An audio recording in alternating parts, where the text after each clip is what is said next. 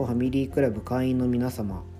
にせんにじゅういちねんじゅうがつじゅうはちにち、言語交流研究所ヒッポファミリークラブ常務理事平岡和武。このじゅうがつよりヒッポファミリークラブは発足よんじゅうねんを迎えました。これまでヒッポの活動を支えてくださったフェロー、メンバーの皆様には心より感謝いたします。これからもより豊かな多言語環境づくりを皆様と一緒に進めていきたいと思います。今後ともどうぞよろしくお願いいたします。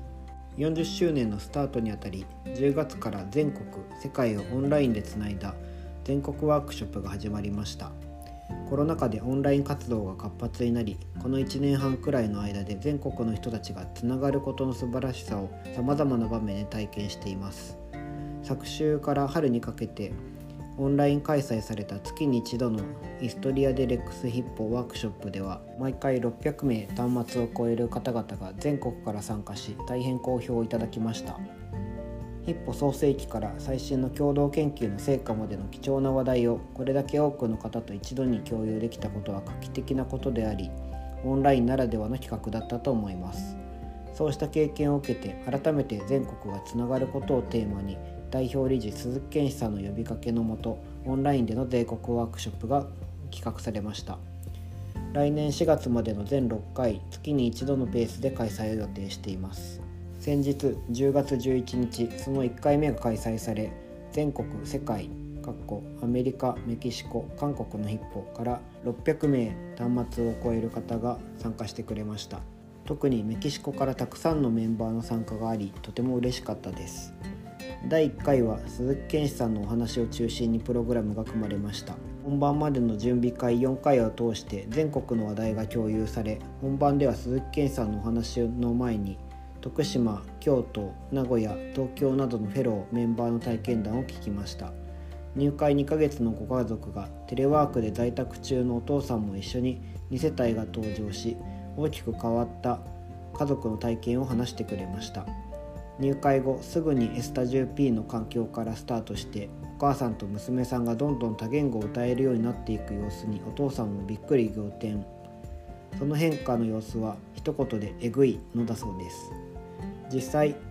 お母さんが園子ちゃんの馬の場面をさんげんごで歌ってくれたのですが、まさに エスディー から聞こえてくる音そっくりでした。また、もう一人のお父さんはヒッポの多世代の環境という点に惹かれ入会を決めたそうですが、活動し始めてみると、子どもからの学びがたくさんあること、また自発性や協調性、自己肯定感までもが育つことをすぐに確信。ヒッポの人を育てる環境は仕事の面でも非常に重要な要素がたくさんあると感じていると話をしてくれました。また、自分もいつかスペインに留学するチャレンジをしてみたいと夢も描けるようになったそうです。新しい人たちの体験談はいつも今のヒッポを鋭く映し出してくれるので、長く活動に参加している人にとっても非常に刺激的で学ぶことがたくさんあります。榊原さんがいつも言っていた新しい人赤ちゃんから学ぶんだとはまさにこのことだなと思います。鈴木健史さんはじゅうがつまつに発刊予定の多言語の音の波に自然に浸ろうの紹介を含めて、その中のいくつかの項を抜粋し、皆で輪読しながらスタジェー P などのお話をされました。多言語の大人みに浸ろうは、以前発行されていた機関誌多言語瓦版の中の鈴木健史さんのコラムカバジンのつぶやきを大幅に加筆増補したもので、このじゅうねん余りのヒッポの足跡を確認することができます。